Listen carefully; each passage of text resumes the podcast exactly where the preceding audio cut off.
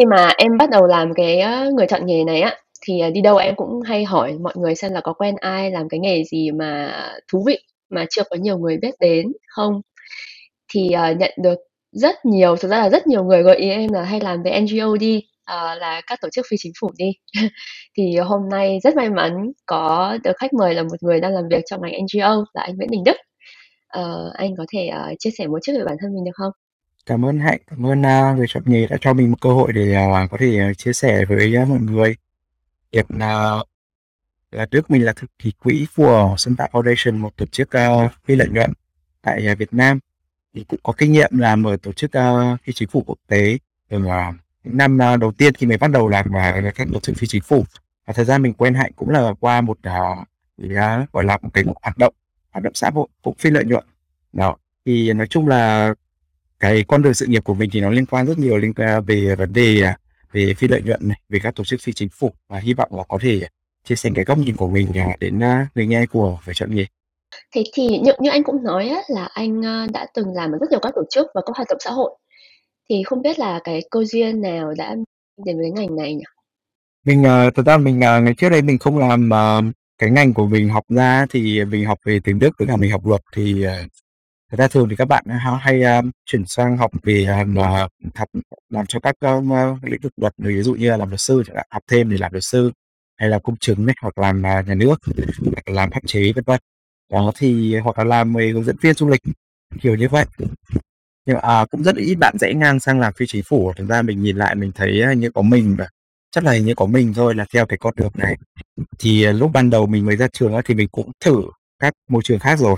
Mình có làm tư nhân, mình có làm cho công ty tư nhân, mình có làm cho doanh nghiệp, có làm sau đấy mình thấy, à, không hợp thì mình cũng chuyển qua làm, uh, mình nhớ mình làm nhà nhà nước trước, một cơ quan nhà nước, sau đấy mình thấy không hợp lắm, mình chuyển qua làm cho công, ờ, ty ở ngoài. Thì, uh, cũng không không thể hợp với bản thân lắm. Thế là mình, uh, bắt đầu mình học, mình khi mà mà lúc mà mình rẽ ra mình làm là thật ra mình học khóa học thạc sĩ, lúc đấy mình nghĩ là mình chắc là mình muốn đi học nhiều hơn, mình nghĩ là đi học thạc sĩ thì cái, uh, khóa học thạc sĩ đấy thì nó liên quan nhiều hơn đến các việc các vấn đề xã hội.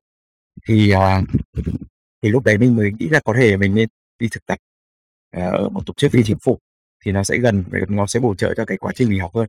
Và cái cái thời gian mà mình bắt đầu thực tập là mình thực tập ở một tổ chức, uh, chính phủ về quyền trẻ em ở ngoài Hà Nội.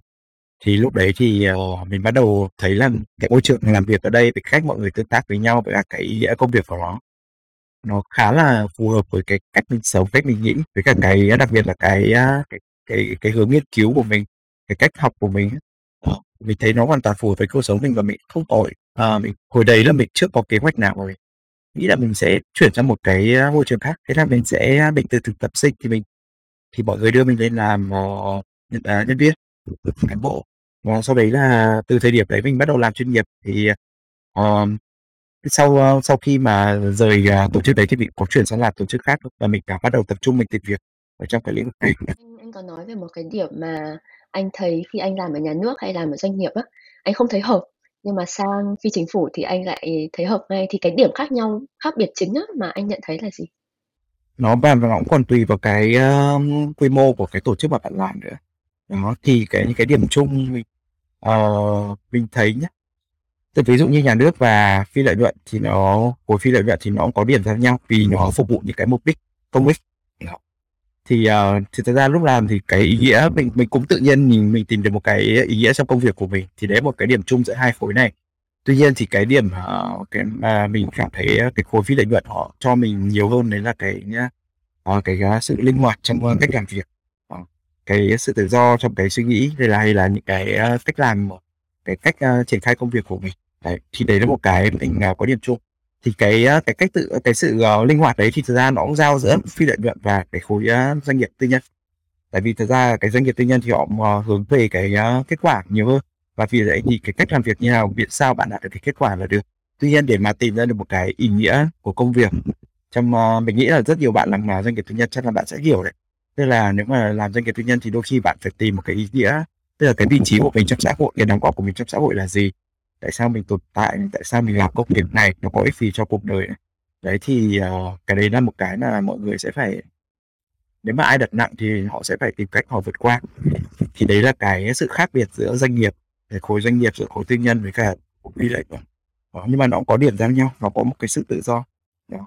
từ cái điểm đấy thì mình thấy uh, dù dù sao thì uh, cái khối phi lợi nó vẫn ở giữa nhất nó có thể trung hòa được nó lấy được rất là nhiều điểm để các uh, khu vực khác. Và thế là mình thấy nó rất là phù hợp. Đối với một người như mình còn nếu mà thật ra có những người có những giá trị sống khác nhau thì mình thấy là đúng là họ thể thuộc về những cái uh, khu vực kia thật. Hiện tại của anh ở Sơn Tạ Foundation ấy thì cái uh, giá trị mà anh tìm thấy được uh, ở đây là gì? Ba tổ chức mình làm thì đều là về uh, trẻ em. Tức là thường về uh, những cái quyền lợi nó liên quan nhiều nhất đến trẻ em tức là về quyền giáo dục này về cách uh, à, về uh, sự tiếp cận trong giáo dục hỗ trợ trẻ uh, những cái tổ chức đầu tiên thì nó là về quyền trẻ em nói chung thường là liên quan đến phúc lợi. Đó còn hiện tại sáng Tạo Foundation thì hướng về người trẻ về giáo dục hướng về việc uh, thúc đẩy việc uh, tiếp cận uh, giáo dục tiếng Anh miễn phí và có chất lượng cao. Và một uh, một nhánh nữa đấy là thúc đẩy các bạn trẻ tham gia nhiều hơn vào uh, các uh, hoạt động xã hội đó. thì uh, nó liên quan nhiều đến uh, người người trẻ này liên quan nhiều đến trẻ em thì bản thân mình cũng rất là thích là có thể làm cái gì đấy và thúc đẩy mọi người thúc đẩy người đặc biệt là những cái người mà có ảnh hưởng trong tương lai ấy. đó thì um, thật ra nó chỉ là một phần nhỏ thôi tuy nhiên cái hoạt động của mình dù sao nó cũng hỗ trợ nhà mọi người thì uh, mình cảm thấy là đấy là cái cái thứ nhất là cái giá trị về tinh thần đã còn cái giá trị nữa đấy là làm việc ở Sông Tà Foundation tức là một cái tổ chức uh, địa phương á một cái tổ chức được hình thành ở Việt Nam á, thì cái quy mô nó nhỏ hơn rất là nhiều để cái tổ chức uh, phi chính phủ quốc tế. Tổ chức phi chính phủ quốc tế thì nó đã hình thành những cái hệ thống nó được uh, trải dài cho các uh, trong nhiều, nhiều nhiều năm trong lịch sử rồi. Nó có cái tính quan liêu nhất định nó có có một cái bộ máy. Ừ, và nó cũng giống như các uh, doanh nghiệp uh, uh, nói chung là đa quốc gia đó thì họ cũng có những cái bộ máy để phải kiểm soát như vậy. Và nó nó cái không gian để mình ờ, ờ, ờ, để mình có thể kiểm để mình có tình cá nhân nhiều hơn đặt nhiều tình cá nhân nhiều hơn trong công việc của mình. Nó tương đối là giới hạn. Đó Sơn Tạo Foundation thì dù sao thì mình cũng là một trong số ít những người đang làm đang uh, trực tiếp triển khai công việc.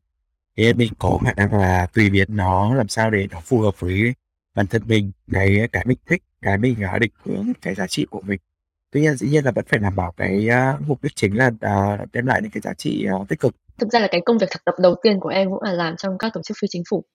Nhưng mà đúng là vào thời điểm đấy đến tận bây giờ á, thì em vẫn chỉ nghĩ đến các tổ chức phi chính phủ các tổ chức thường là đến từ nước ngoài uh, mang nguồn vốn viện trợ đến Việt Nam.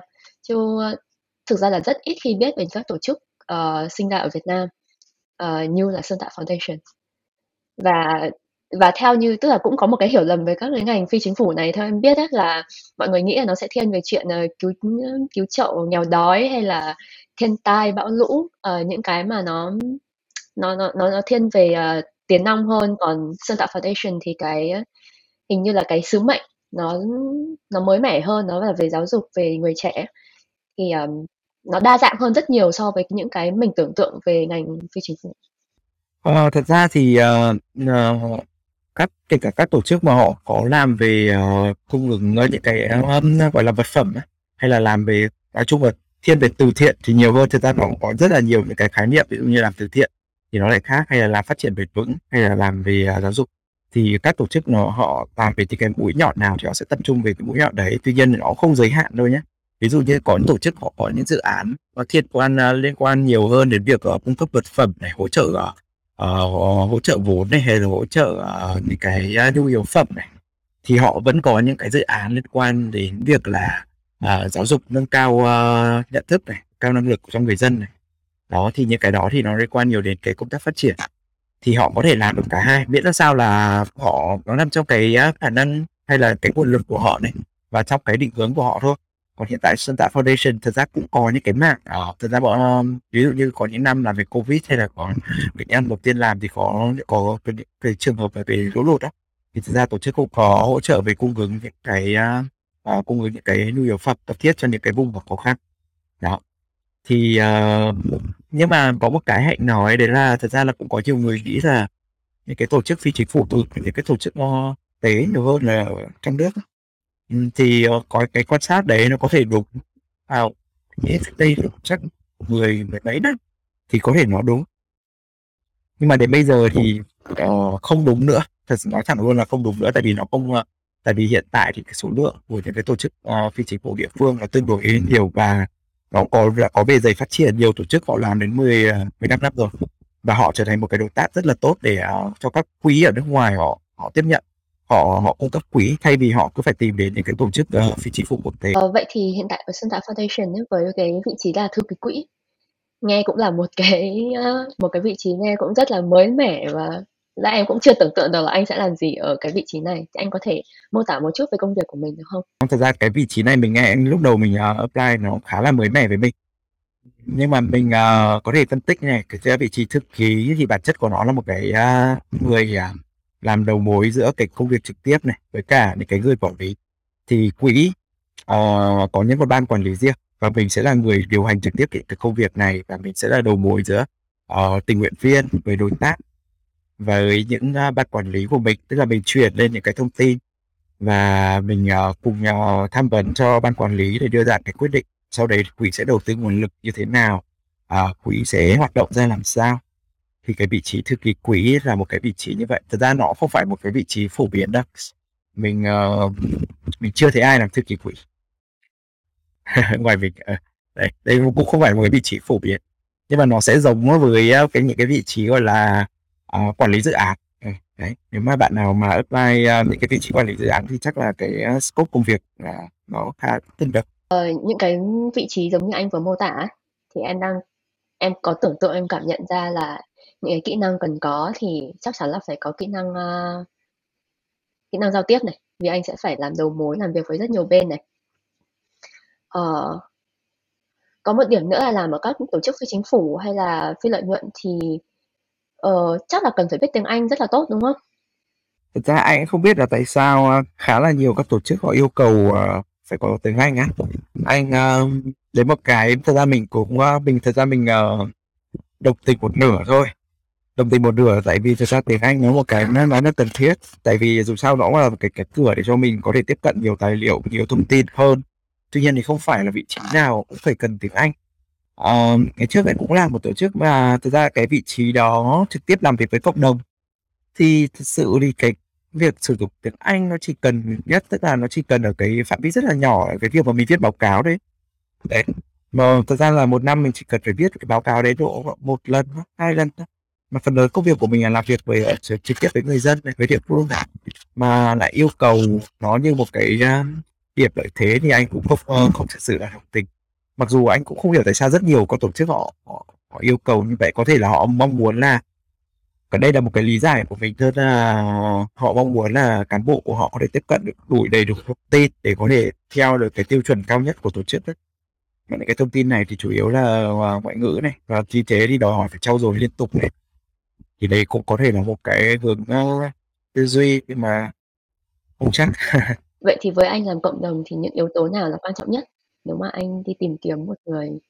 Tìm kiếm một người về làm cộng đồng thì thật ra là anh ờ, rất mong là có thể nhìn thấy được cái điều đấy thông qua thứ nhất nếu mà thông qua thông tin cứng. Trên nhìn CV của bạn thì mình phải chỉ thấy là bạn có tham gia các hoạt động uh, đi uh, đi nhiều địa phương nó cho thấy là bạn à, sẽ dám đi bạn bỏ thời gian ra bỏ công sức ra để đi và bạn có muốn mong muốn là trải nghiệm.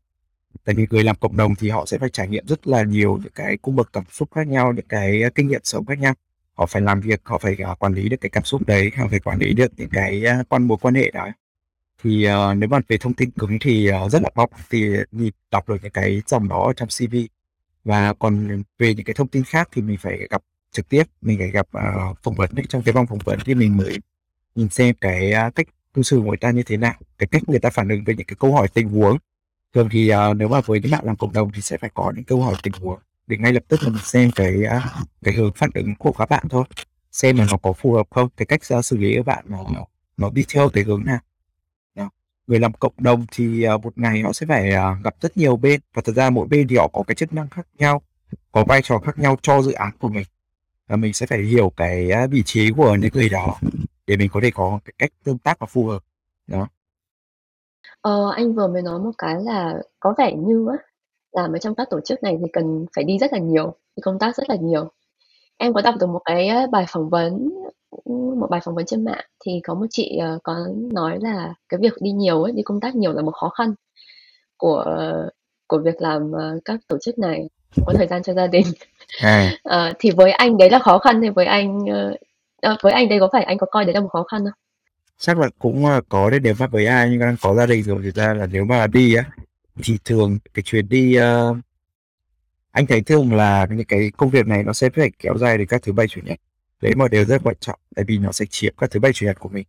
Và đó là tính chất công việc thôi, tại vì, ờ, nếu mà muốn tổ chức một cái hoạt động cộng đồng nhá, thì không nào không thể nào mà cứ nhằm một cái thời gian mà người ta đi làm, người ta đi học được, đúng không?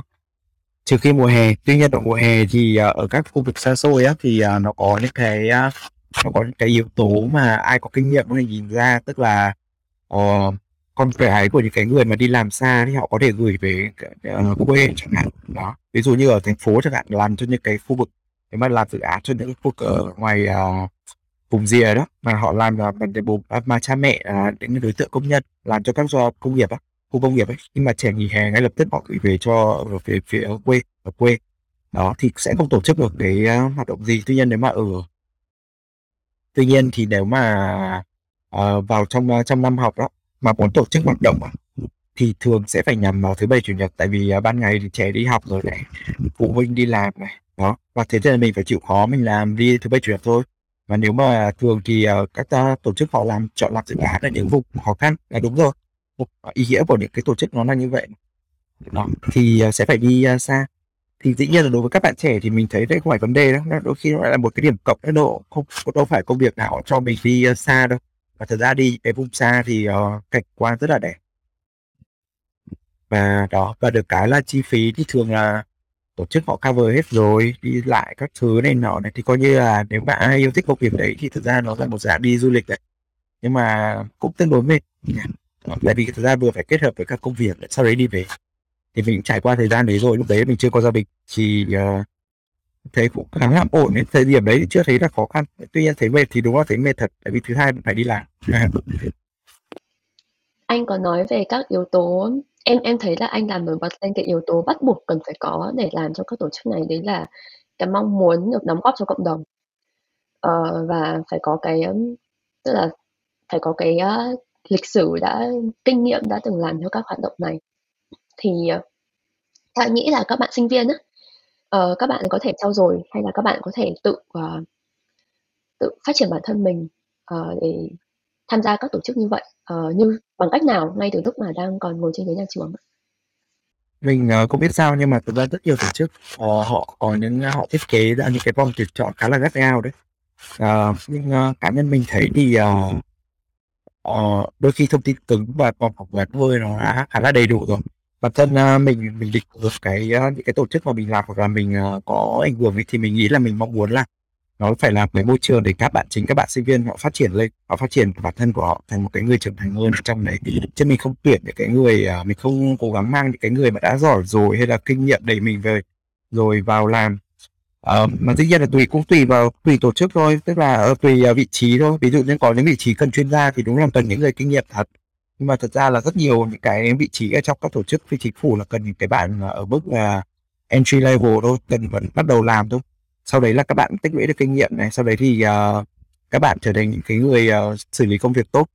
Đấy là cái cách cái cách mà thăng tiến ở trong cái lĩnh vực này nó như vậy. Thường thì các bạn cứ gắn bó rất là lâu lắm với cả, uh, tổ chức này, họ có kinh nghiệm về cách vận hành tổ chức này, về cái công việc, bản chất công việc đấy này, họ phát triển lên.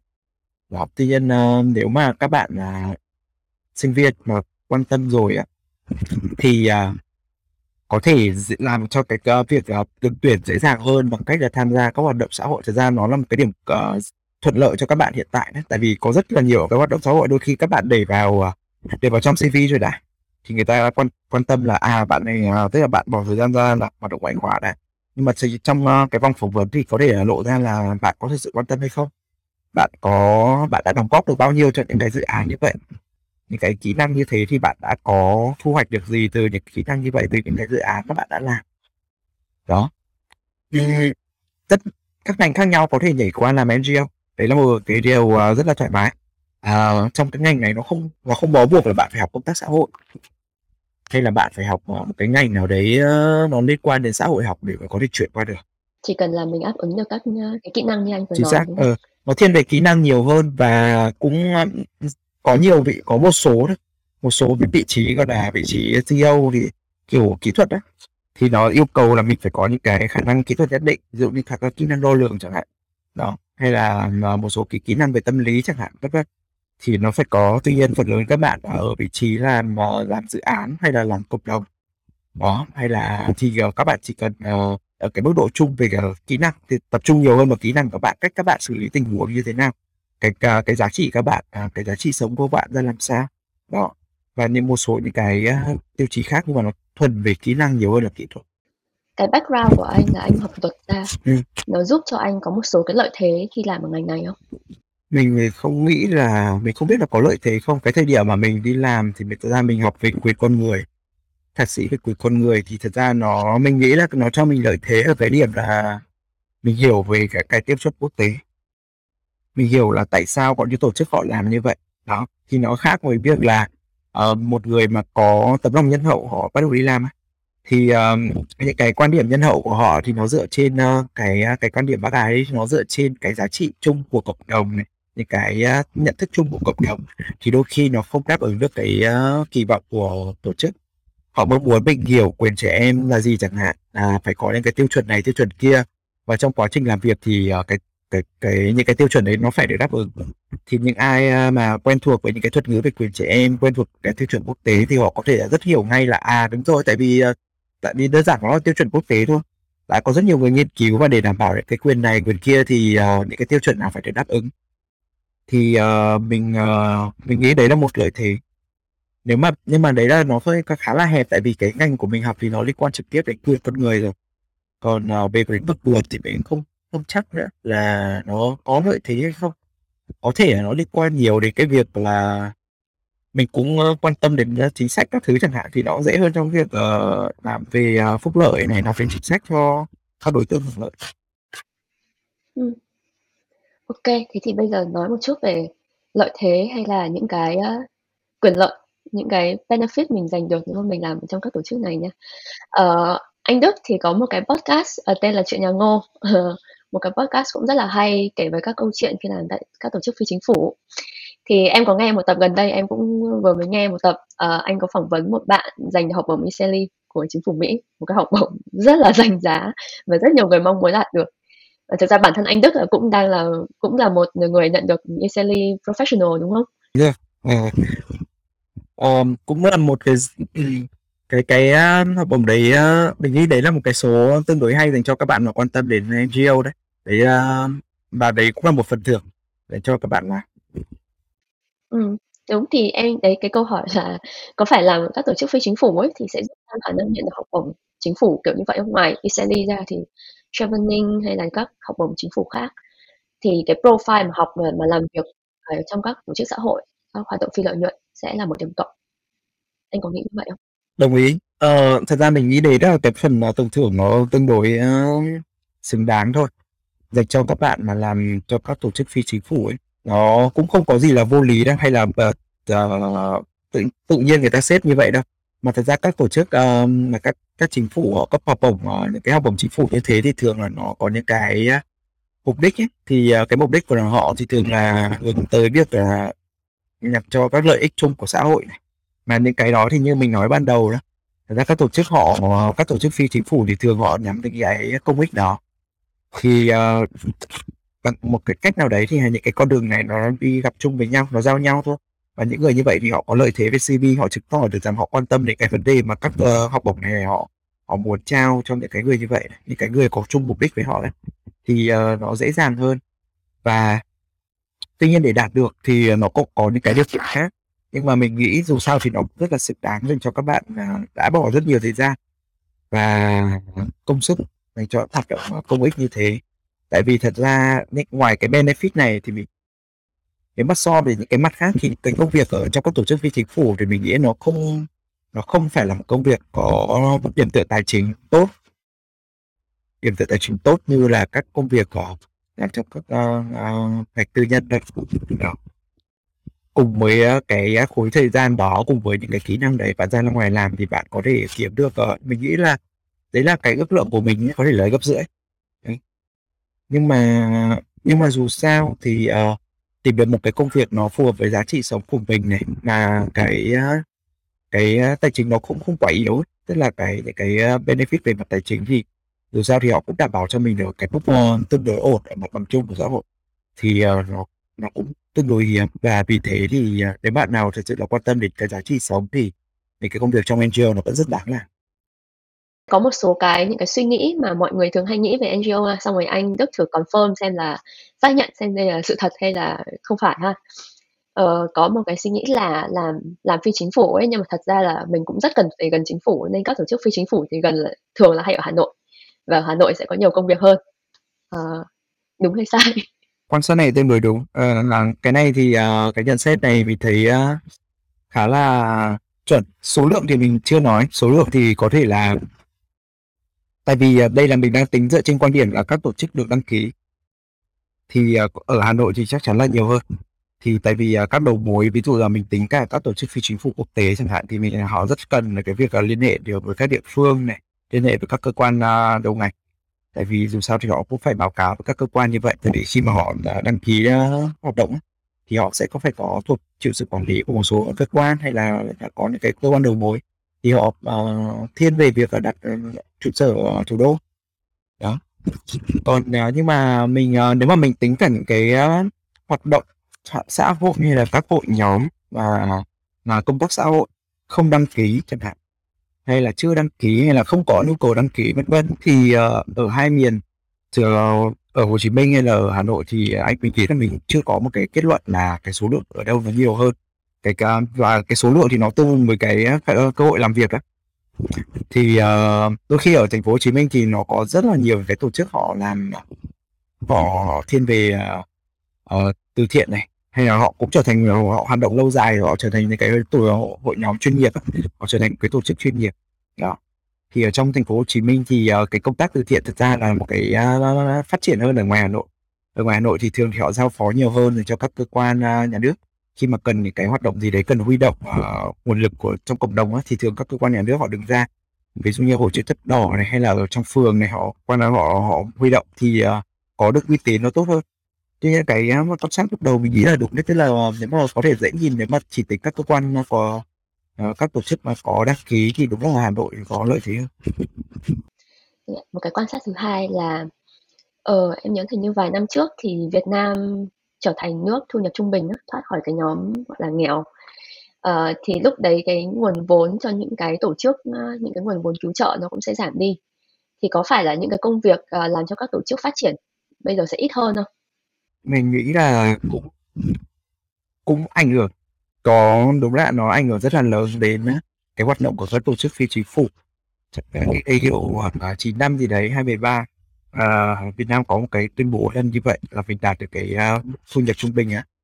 Thì uh, nó ảnh hưởng đến cái việc gây quỹ của các tổ chức phi chính phủ quốc tế tại vì uh, bây giờ thiếu đi những cái uh, lý do skill để mà có thể có thể uh, gây được cái quỹ để uh, hỗ trợ những cái một cái đất nước đã trở thành cái nước có thu nhập trung bình á thì họ có thể là những cái donor thì họ quan tâm nhiều hơn các nước nghèo. Đó. Nhưng mà để bảo là thiếu công việc hay là thiếu dự án thì không phải. Tại vì uh, cái ngưỡng gọi là thu nhập trung bình nó là một cái ngưỡng chung thôi và vẫn có những cái khu vực họ ở mức uh, cái điều kiện sống rất là khó khăn. Và ngoài ra thì có những cái vấn đề xã hội nó phát sinh à, và nó phát sinh không ngừng. Ví dụ như có cái cái tổ chức họ làm về LGBT chẳng hạn 15 năm trở lại đây thì họ phát triển rất là mạnh. Và nó cũng rất là phù hợp rất là phù hợp với cái nhận thức của xã hội này. Đó và những cái à, và cách họ làm các thứ này thì họ nhận được cái nguồn quỹ tương đối tương đối ổn.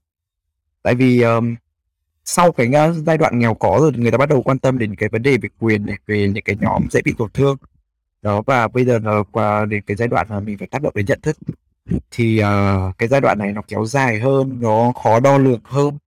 Và vì vậy thì đôi khi nó cần uh, nhiều nhân lực uh, chuyên môn hơn kiểu như vậy.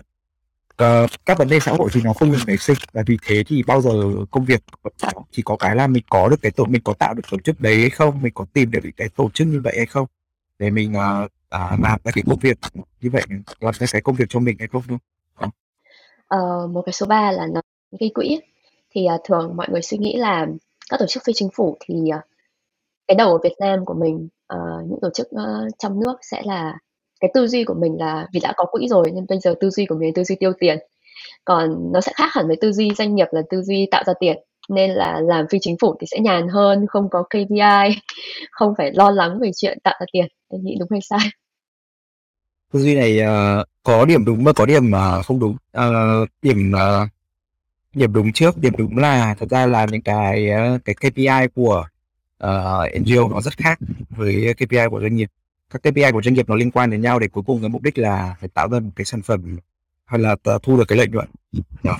Còn KPI của NGO là thực hiện được một cái dự án nó có những cái tác động đến con người thì nó phải đo bằng một cách khác và phải đo trong cái thời gian khác nhau nó không thể đo được bằng hàng tháng bạn phải làm gì mà phải là trong một chuỗi quãng thời gian thì bạn đạt được cái gì làm được bao nhiêu sự kiện những sự kiện đấy nó có tác động vào uh, như thế nào tới uh, bao nhiêu người kiểu kiểu như thế uhm, thì uh, và có một cái ý đúng thật ra là nhận quỹ rồi thì không phải lo thì mình không biết là có cái tâm lý đấy hay không. Mình sẽ phải có những cái ra áp lực khác. Áp lực của mình là phải làm sao để đáp ứng được cái tiêu chuẩn của donor của những cái người họ họ cho mình quỹ. Vâng. Và uh, tùy vào cái vị trí công việc có vị trí công việc ví dụ như cán bộ gây quỹ chẳng hạn thì đúng là uh, mình nghĩ là lúc nào họ cũng rất là căng thẳng đấy để có thể uh, phải cố gắng là làm sao để tìm được uh, tìm được nguồn quỹ mới này vân vân này đó. Thế nhưng mà cũng có một cái hình thức uh, tổ chức phi chính phủ mới gọi là doanh nghiệp xã hội. Thì mình lại thấy rất là hay mình lại rất thích cái ờ, hình thức này.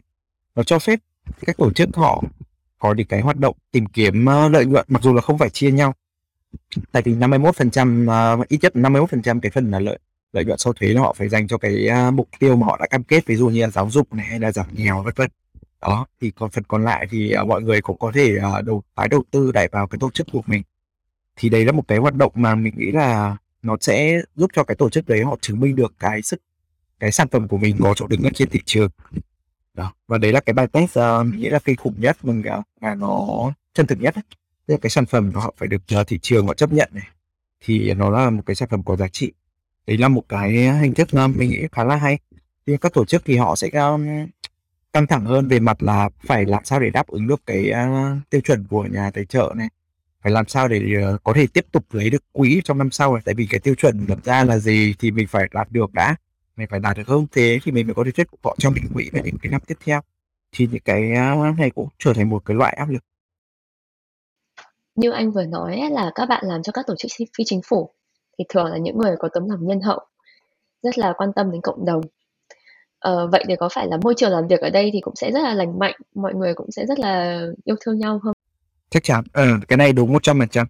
Cái này đúng một trăm phần trăm. Tại vì mình uh, mình quan sát và mình thấy uh, cái môi trường làm việc ở các tổ chức phi vụ thì mình cũng có hỏi xung quanh. Tại vì cái postcard chuyện nhà ngon cũng có cơ hội được hỏi mọi người là những cái tổ chức khác nhau. Hay là một số những cái sự kiện trên online thì có gặp được một số bạn làm các tổ chức khác những có hỏi thì thấy mọi người đánh giá rất cao môi trường làm việc. Tức là không có cái sự độc hại ở trong đó. Tức là không có thứ nhất là phê cánh này cái chính trị cơ ờ, chính trị cộng sở thì không có đâu.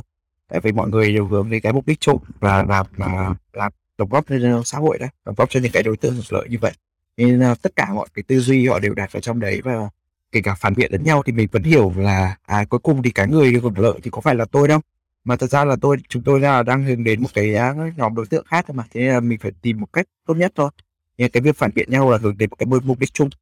Nó khác với cái những cái môi trường làm việc khác. Ví dụ như là môi trường làm việc uh, nhưng mà môi trường làm việc khác thì có thể là liên quan đến việc thăng tiến nhiều hơn.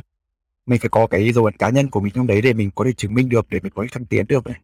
Hay là mình uh, đạt được nhiều uh, bonus này cái phần uh, thường về về cái uh, tài chính các thứ phần tiền chẳng hạn. Đó thì họ phải cạnh tranh với nhau. Và vì thế thì có thể môi trường đôi khi nó không được như uh, mình muốn. Thì uh, mình uh, quyết thật là nếu bạn nào thật sự là có vấn đề về kiểu rất là mong manh về mặt cảm xúc các thứ này hay là hay là hay là uh, muốn tìm một nơi mà làm và yên bình thì ờ, đúng là vì cái phủ nó nó phù hợp mình không dám chắc một trăm phần trăm tại vì mình không dám nói một trăm phần trăm vì nó thành chân lý nhưng mà đấy là những cái quan sát của mình có xung quanh mình chắc chắn là đấy là một cái môi trường nó không à, độc hại như là các môi trường uh, truyền uh, về kiểu uh, gọi là chính trị công sở khác. À, không biết là anh Đức còn có còn có gì muốn chia sẻ thêm không? Có gì mà anh thấy là rất cần được chia sẻ mà em chưa hỏi không? Ờ, thường thì có một cái hiểu lầm đấy là phi chính phủ là một cái nghề ấy. Thực ra phi, phi chính phủ nó là tên gọi của cái gọi là um, cái hình thức tổ chức của cái uh, cơ quan đó thì không cứ phải là phi chính phủ thì uh, uh, thì là tức là phi chính phủ đôi khi họ có những cái cơ quan họ họ quan điểm họ đối chọi nhau họ đồ họ họ có những cái triết lý khác nhau họ vì một vì một mục đích khác nhau. Đó chứ họ không phải là một cái khối thống nhất. Đó và đấy là một cái mình cần phải nhấn mạnh để mọi người hiểu là à khi nói về phi chính phủ thực ra này à, nó rất là rộng. Và vì vậy khi mà đặt cái cái vấn đề câu hỏi về phi chính phủ thì có thể là mọi người cố gắng thu hẹp nó lại này hay là muốn tìm kiếm một cái công việc gì đấy trong phi chính phủ thì thật ra là mình phải à, cố gắng thu hẹp lại xem là mình thích gì cái ngành nghề nào đã cái cái, cái lĩnh vực nào và mình uh, cái kiểu công việc như nào vì phía chính phủ có thể là việc ờ, công việc nghiên cứu cũng có thể công việc ờ, làm về uh, cộng đồng. Đó. Thì đều là cái công việc nếu mà cái, cái cách thức tổ chức của nó là phi chính phủ tức là độc lập với khối nhà nước bên ngoài nhà nước và không phụ thuộc vào uh, bên nào. Thì uh, thì uh, có thể là dễ dàng tìm kiếm được cái công việc hơn. Cho là nhiều bạn thì uh, hay hỏi mình là thế thì phải là làm ở trong phi chính phủ chỉ cần cái uh, từng cái gì ra mình chỉ mình chỉ nói là cái việc đầu tiên mà hãy thu hẹp cái cái cái, cái suy nghĩ cái cái, cái uh, mục đích uh, công việc này những cái mà bạn quan tâm đã tại vì phi chính phủ không phải là một uh, một cơ quan hay là một nghề. Câu hỏi cuối cùng nha nếu mà có một lời khuyên cho các bạn mà bây giờ đã rất là uh, mong muốn được làm việc cho các tổ chức phi chính phủ các bạn cũng đã đang tìm hiểu uh, và chuẩn bị uh, dấn thân sâu hơn là chuẩn bị đi uh, apply uh, làm thực tập hay là một công việc chính thức. Thì anh có lời khuyên gì cho các bạn không? Nói chung là lời khuyên của mình là bạn nếu mà bạn đã có được một cái cơ hội thực tập hay là bạn hay là bạn chỉ mới nhắm tới thôi này thì uh, hãy thể hiện rằng mình uh, hãy tìm được cái công việc nào mà cái vị trí cái cái tổ chức mà mình thực sự là đam mê trong cái lĩnh vực thực sự mình đam mê. Và trong cái thời gian mà bạn thực tập hay là làm, làm tình nguyện thì hãy thể hiện hết sức mình là mình ờ, uh, người ừ, ừ, thật sự là muốn làm việc trong cái lĩnh vực này. Thì cái cơ hội thăng tiến của bạn nó anh mình nghĩ là rất là rất là cao khả năng cao là họ sẽ rất là muốn tìm những người như thế giữ họ giữ họ lại để có thể tiếp tục training tiếp tục phát triển. Thì đấy nếu mà bạn muốn thực sự là làm việc ở trong cái lĩnh vực này thì đấy là cái con đường mà cái cách thức phát triển của việc của bạn. Thì như mình nói ở ban đầu đó là mọi người rất là muốn tìm kiếm những người uh, thật sự quan tâm đến cái lĩnh vực đó một cái lĩnh vực mà tổ chức đang hướng tới mà tìm kiếm họ thì rất là quý thì nếu mà thể hiện được trong quá trình thực tập hay là trong quá trình tình nguyện viên thì uh, dễ dàng là cái đầu ra là mình có được một cái công việc. Thật là hay và thật là cảm ơn anh Đức rất nhiều vì đã dành thời gian cho buổi nói chuyện ngày hôm nay. Về một cái ngành mà như em nói từ đầu ấy là mọi người đều cảm thấy là đây là một ngành mặc dù đã xuất hiện ở Việt Nam rất lâu rồi nhưng mà vẫn rất ít người thật sự hiểu về nó. À, và rất là mong muốn là cái ngành này thì sẽ thu hút được càng nhiều bạn trẻ vào đây nhiều hơn nữa trong tương lai cảm ơn hạnh đã cho một số để cho các uh, tổ chức phi chính phủ hay cái môi trường làm việc đây. Có cơ hội được uh, lên sóng này được uh, chia sẻ để uh, có thể là các bạn nào đang quan tâm thì có thể có thêm thông tin dễ dàng hơn hiểu thêm cái uh, cái góc nhìn của những người đã làm việc trong đó. Thì uh, uh, có thể là chuẩn bị nó tốt hơn trong uh, tương lai của các bạn. Ừ, rất cảm ơn anh Đức và bye hẹn gặp lại. Cảm ơn hạnh à, tạ, tạm biệt uh, podcast nhà mình và hy vọng là sẽ uh, tiếp được tiếp đón các bạn ở trên uh, chuyện nhà ngon ờ, đúng rồi em cũng sẽ để link lên trên nhà ngô. Ok cảm ơn em